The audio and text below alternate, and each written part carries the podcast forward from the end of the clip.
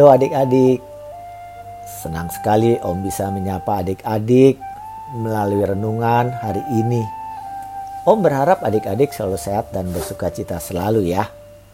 Sebelum kita mulai, kita mau minta penyertaan Tuhan. Mari kita berdoa. Tuhan Yesus, kami sebentar lagi mau membaca dan merenungkan firman-Mu. Tuhan tolong kami supaya kami mengerti, memahami firman-Mu, dan dapat melakukannya setiap hari. Terima kasih Tuhan Yesus. Amin.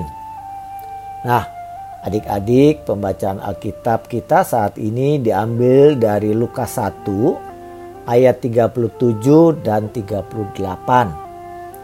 Silakan dipersiapkan Alkitabnya dan kita buka dari Lukas 1 ayat 37 dan 38. Sudah dapat semua adik-adik?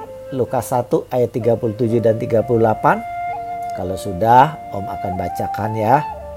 Beginilah firman Tuhan. Sebab bagi Allah tidak ada yang mustahil. Kata Maria, sesungguhnya aku ini adalah hamba Tuhan. Jadilah padaku menurut perkataanmu itu Lalu malaikat itu meninggalkan dia. Demikian pembacaan firman Tuhan. Adik-adik, judul renungan kita hari ini bagi Tuhan tidak ada yang tidak mungkin. Bagi Tuhan tidak ada yang tidak mungkin. Kita baca sekali lagi dari Lukas 1 ayat 37 dan 38 yang mengatakan Sebab bagi Allah tidak ada yang mustahil, kata Maria. Sesungguhnya aku ini adalah hamba Tuhan. Jadilah padaku menurut perkataanmu itu. Lalu malaikat itu meninggalkan dia. Bintang sedang menyanyikan lagu rohani populer dengan suara nyaring di kamarnya. Karena sangat keras suaranya, nyanyian bintang sampai terdengar di ruang keluarga. Bagi Tuhan tak ada yang mustahil. Bagi Tuhan tak akan ada yang tak mungkin. Musisatnya disediakan bagiku.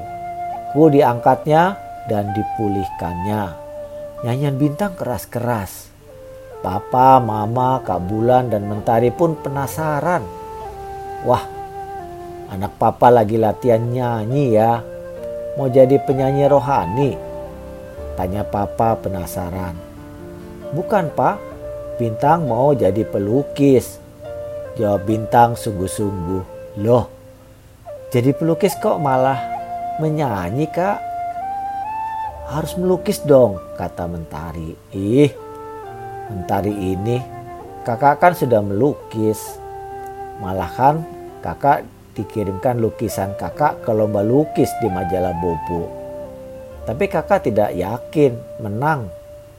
Soalnya kakak saja melukisnya agak terburu-buru karena waktu mengumpulkan karya-karya sudah hampir tutup.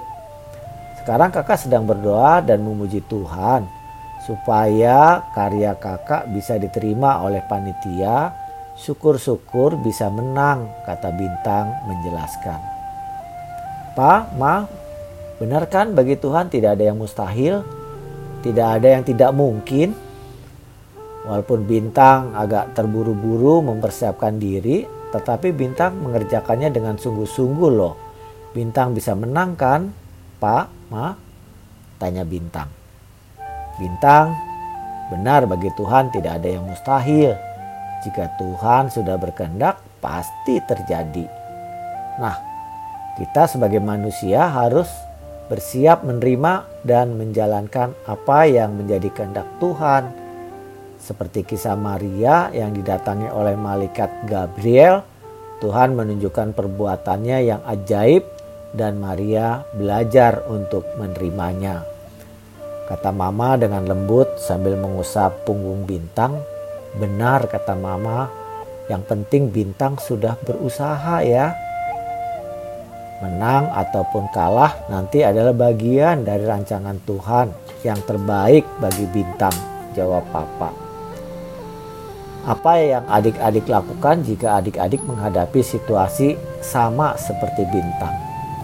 Apakah adik-adik ketika melakukan sesuatu berharap menang karena bagi Tuhan tidak ada yang mustahil? Atau adik-adik berusaha memberikan yang terbaik untuk Tuhan untuk hormat kemuliaannya? Jika Tuhan berkehendak, kuasa Tuhan akan terus berkarya.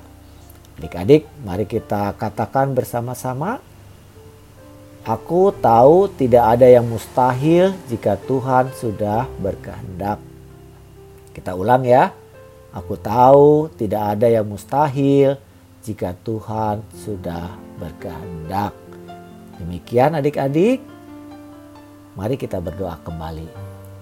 Bapa di surga, terima kasih karena kami boleh merasakan kuasa Tuhan yang ajaib dan luar biasa bagi Tuhan tidak ada yang mustahil, tapi kami juga mau memberikan yang terbaik kepada Tuhan untuk hormat dan kemuliaan namamu. Dalam nama Tuhan Yesus kami berdoa. Amin. Nah adik-adik demikian ya firman Tuhan dan renungan hari ini. Kiranya kita selalu mengingatnya, melakukannya setiap hari.